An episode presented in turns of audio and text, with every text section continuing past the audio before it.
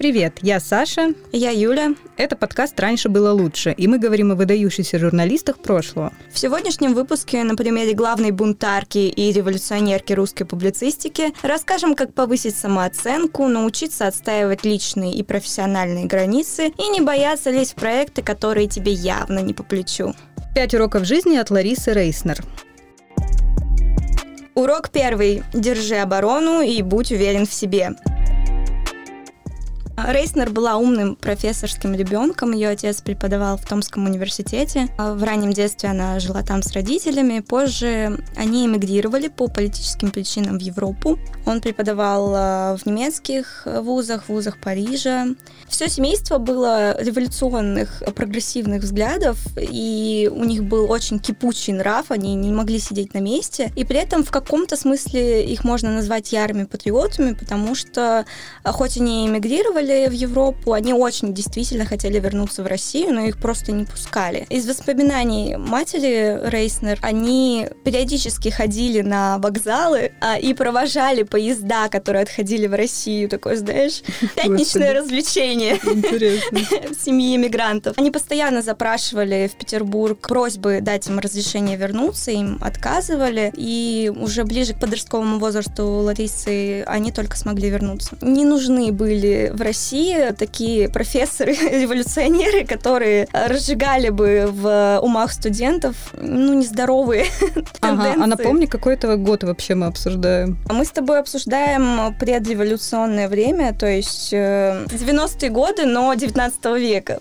до революции еще далеко, но как бы не очень далеко. Mm-hmm. Как раз вот эти все появляются тенденции кипучести и бунтарства в людях, и в интеллигенции в том числе. Про свою дочь отец часто говорил, что Рейснер перекидывали с парты на парту. Это интересный факт, потому что в немецкой школе, в которой училась Лариса, на первых партах сидели ребята с очень высокой успеваемостью, а на последней хулиганы. И вот она кочевала туда-сюда сюда, потому что успеваемость у нее была, конечно, высокая, потому что, как я сказала раньше, это умный ребенок. А, она была очень начитана, естественно, с ней много занимались, она много чего знала и умела. Но вот этот буйный нрав, который из нее пер просто, она не могла сдерживать, и поэтому периодически ее туда на галерку отправляли, как хулиганку. После возвращения в Петербург Лариса училась в гимназии, закончила ее чуть позже с отличием, но при прилежностью особенной не страдала. То есть она была трудолюбивым умным ребенком, но все это у нее сочеталось э, с, с каким-то таким горячечностью у нее присутствовала. Она часто влезала в драки с питерскими хулиганами и с младшим братом запускала на полях и площадках фейерверки. Ну, сродни нашим, знаешь, петардам, которые любят пускать школьники. В 14 лет, тем не менее, Рейснер прочитала «Капитал» и очень сильно загорелась марксизмом и идеями коммунизма и революции. Ее отец к тому времени уже слыл марксистом среди профессоров, которые все сплошь были либералами. Он смело заявлял о своей позиции, и эта смелость находила отклик в студентах. То есть он разжигал потихоньку вот эту предреволюционную искру в интеллигентской молодежи. Окончив гимназию, Лариса поступила в психоневрологический институт, где как раз работал ее отец тогда. И на тот момент это был, пожалуй, самый вольный вуз, потому что тогда в России женщины могли учиться только в трех университетах. И это был единственный в котором количество парней и девушек было практически равным. Более того, обучение было платным. Некоторым студентам, в общем, позволялось не платить, если у них не было денег, но они были там выдающимися людьми, за них родили. Им прощали, им делали отсрочки. Некоторых даже освобождали от служб в армии и даже вытаскивали из тюрьмы. Удобно. Очень удобно, да. Ну, в общем, вуз за своих студентов стоял горой. Буйный нрав у Ларисы был не просто так. То есть, э, естественно, он частично достался от родителей. В целом, она просто не особо сдерживала свои эмоции. Когда нужно было принимать решения, она всегда была хладнокровной, но она никогда не считала нужным скрывать то, что чувствует. И иногда это становилось причиной конфликтных ситуаций. Лариса не из тех людей, которые бы спокойно выслушали упрек в свой адрес или неуместную шутку. Например, одному из своих обидчиков она один раз вылила просто чай на голову. Он решил ее подколоть э, по поводу ее мужа, мол, тот струсил сбежал из революционной России. Ей эта шутка не понравилась, и она просто вылила мужчине кипяток на голову. При этом она могла расплакаться на любимом фильме или не сдержать эмоции во время критики от важного для нее человека. Так, например, э, при знакомстве с Гумилевым по разным источникам они познакомились по-разному. У них был очень странный и короткий роман, который был для нее первой влюбленностью. Так вот, э, по одной из версий они познакомились в приюте комедиантов, ну, в кабаке в каком-то они познакомились. А, в писательском кабаке подобное. они познакомились. Ну, вообще, если сравнивать, наверное, с современностью, то это что-то вроде а, стендап-клуба, где, где юмористы зачитывают материал и ждут реакцию на него. Ну и где, соответственно, можно выпить, э, расслабиться и так далее. В общем, там собиралась э, вся интеллигенция, весь этот писательский бомонд. И вот э, юная Лариса пришла туда со своими первыми стихами. И в частности, среди зрителей был Гумилев э, с какой-то из своих любовниц многочисленных. А, она зачитала стихи, и Гумилев, э, мягко говоря, не был от них в восторге. Он назвал ее крайне красивой, но бездарной. Так вот, после этого Лариса проплакала всю ночь, если верить воспоминаниям ее друзей и знакомых. Ну, там ей потом младший брат принес какие-то ватрушки или что-то такое, и она сразу такая, ой, ну все хорошо, на самом деле жизнь прекрасна. Да, ну, в общем, она никогда не сдерживала эмоции, ни положительные, ни отрицательные, и была очень открыта. Критику она, тем не менее, не особо воспринимала. Так, например, на негативную рецензию к ее первой пьесе «Атлантида» она ответила примерно следующее – для меня умственная жизнь не есть трудный и мучительный экзамен, который я сдаю ради интеллигентского аттестата зрелости. Для меня книга не есть вздор, который я выбрасываю за борт при первой сильной качке. Для меня жизнь и борьба идей есть единственная правда, единственный ключ к пониманию той свалки, того базарного турнира, который охватил нас со всех сторон. Урок 2. Бери от жизни все, и она даст тебе больше. Вообще Рейснер, э, как мы уже и сказали, была панком, была очень экстравагантной женщиной. Она любила балы, она обожала роскошь, несмотря на то, что она была как бы борцом революции. Она была очень экстравагантной, естественно. Она любила носить какие-то вычурные фантастические наряды. Она любила синюю помаду, даже сейчас не все синюю помаду осмелятся носить, а она носила вот в своем начале века. Вообще она писала, если сейчас не видеть ничего, не испытать милосердия, гнева и славы, которыми насыщен самый бедный, самый серый день этой единственной в истории борьбы, чем же тогда жить и во имя чего умирать? В год гражданской войны она вышла замуж за командующего флотилией Федора Раскольникова. Как они жили? В голодающей Москве пара жила в таком чопорном особняке, который у дворян, так сказать, забрали. Они пользовались вот этими всеми вещами, которые революция изъяла у буржуа. Конечно, ее личность заключается не только в том, что она такая экстравагантная, что она необычная, но она еще и к тому же очень смелая, сентиментальная, мужественная, гордая. Она делала подчас очень странные, но впечатляющие вещи при этом. Например, она смеялась над убегающими из-под обстрела солдатами. Казалось бы, что это характеризует ее как жестокого человека, но тем не менее для своего времени она была очень органична, мне так кажется. Один раз она точно сбегала из плена. Э, при этом один из матросов, который был в ее команде, рассказывал, что на бывшей царской яхте Межень она по-хозяйски располагалась в покоях бывшей императрицы, и затем она узнала, что императрица нацарапала алмазом свое имя на оконном стекле кают-компании. Что она сделала? Она зачеркнула имя императрицы, и вычертила рядом свое имя. Все, что мы должны знать об этой женщине, мне кажется. Другие люди вспоминают ее как женщину-воина, которая в солдатской гимнастерке и широкой клетчатой юбке скакала на коне, которая ловко держалась в седле и смело неслась по вспаханному полю. Она могла легко от беседы с Блоком перейти на какие-то матросские танцульки. Там она переодевалась в простую абсолютно девушку, простую барышню, крыла всех матом, чтобы ну, никак нельзя было разглядеть в ней на самом деле интеллигентную женщину. Вообще, наверное, стоит сказать, что она сама говорила о себе. О себе она говорила так. Умею ездить верхом, могу быть разведчиком, умею писать, могу посылать корреспонденции с фронта, если надо, могу умереть. Урок 3. Люди – главный источник информации. Не имей 100 друзей, имей тысячу. Для многих писателей той эпохи интерес к человеку был скорее производным. Рейснер, напротив, волновали именно люди и их личности, которые своими делами создают настоящее и будущее страны. Среди русской интеллигенции, особенно писательской, она признавалась своей, хотя мало кто видел в ней действительно талант. Многие, как и Гумилев, видели просто красивую девушку. Просто хотели все с ней встречаться, на самом да, деле, кто были говоря, да. все мужчины. А, тем не менее, наводила дружбу с доброй половиной поэтов Серебряного века, а, могла с ними выпивать, танцевать, проводить вечера, все ее провожали до дома за ручку. Для многих она становилась музой.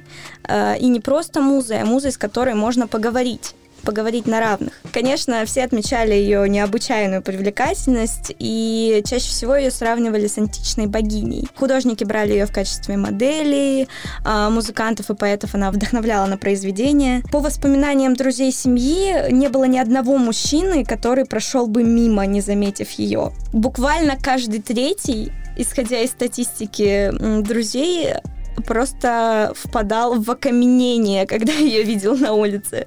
Но, тем не менее, никто никогда не подходил с ней знакомиться, потому что в ней была такая гордость, которая сквозила в каждом ее движении, в каждом повороте головы, что она казалась неприступной. То есть это, знаешь, как экспонат в музее. Смотреть можно, трогать руками нельзя.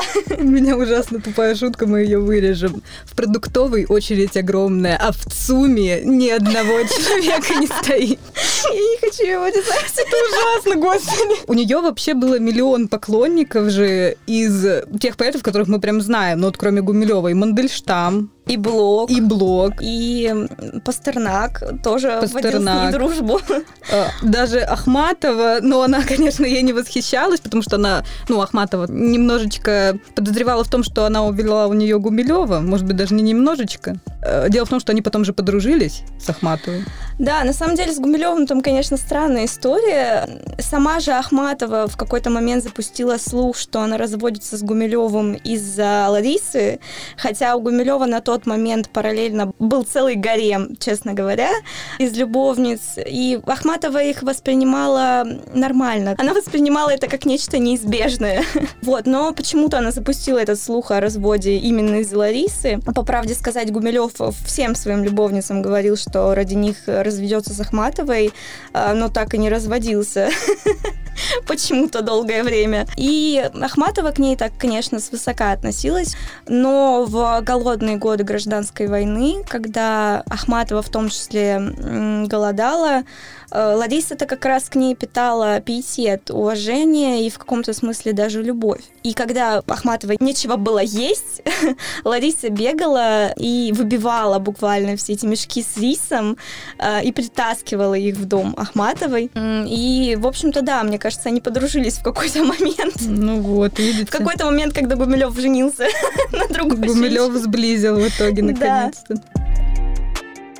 Урок 4. Найди свой стиль, и не важно, что декаданс уже не в моде. Вообще у Рейснер был очень интересный стиль для своего времени. Он был экспрессионистский, он был метафоричный. И, конечно, это было несколько не в духе пролетарской критики. Они ее не совсем принимали. Но в целом сама Рейснер считала, что он передает пафос времени, и это справедливо. А, благодаря этому стилю мы можем воспроизводить портрет той эпохи и тех мест, о которых рассказывает Рейснер. А вообще Рейснер никогда не боялась идти наперекор общественному мнению и в творчестве в том числе. Вместе с отцом они выпускали журнал «Рудин» еще в начале ее творческой деятельности. Издание призывало бороться с пороками русского общества и выступало против Первой мировой войны. А блог отзывался о Рудине так. Журнальчик «Рудин», так называемый пораженческий в полном смысле, до тошноты плюющийся злобой и грязный, но острый. После этого они еще и с блоком подружились, видимо, поэтому... Да поэтому это интересная цитата. В некоторых номерах журнала оставались пустые места на страницах. Их не пропускала цензура, понятное дело. Позже Рейснер печаталась в журнале «Летопись» и в газете Горького «Новая жизнь».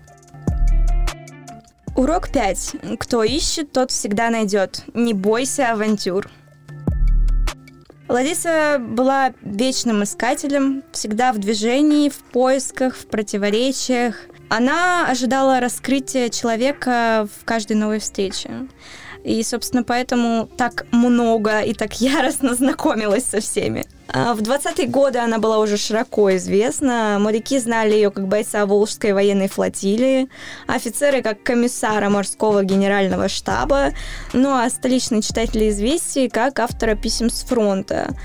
Ее книги и публикации действительно ждали, и они пользовались популярностью. В послевоенное время Рейснер в составе дипломатической группы под руководством своего мужа Раскольникова а, поехала в Афганистан. Естественно, там она произвела просто фурор. Для закрытого религиозного патриархального общества женщина-революционерка, уважаемая и почитаемая в обществе, это было нечто просто немыслимое. А, кроме того, Рейснер же еще и выглядела, как мы уже сказали, просто потрясающе.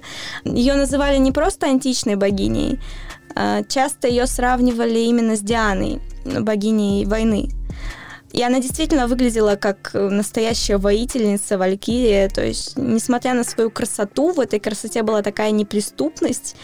У нее были не столько миловидные черты лица, сколько такие холодно-надменные, и все это сочеталось с гибким станом спортсменки и танцовщицы. Она была высокая, у нее были большие руки, вот но поэтому... Очень, но очень пропорциональная. Да, очень пропорциональная. Она, как многие описывают, что вот только из-за этого терялись, но, тем не менее, меньше поклонников у нее из этого не было, как бы наоборот. Скорее наоборот, да, она выделялась в любой компании, то есть даже в компании вот этой делегации мужчин-дипломатов, э, первым делом все равно было видно Рейснер.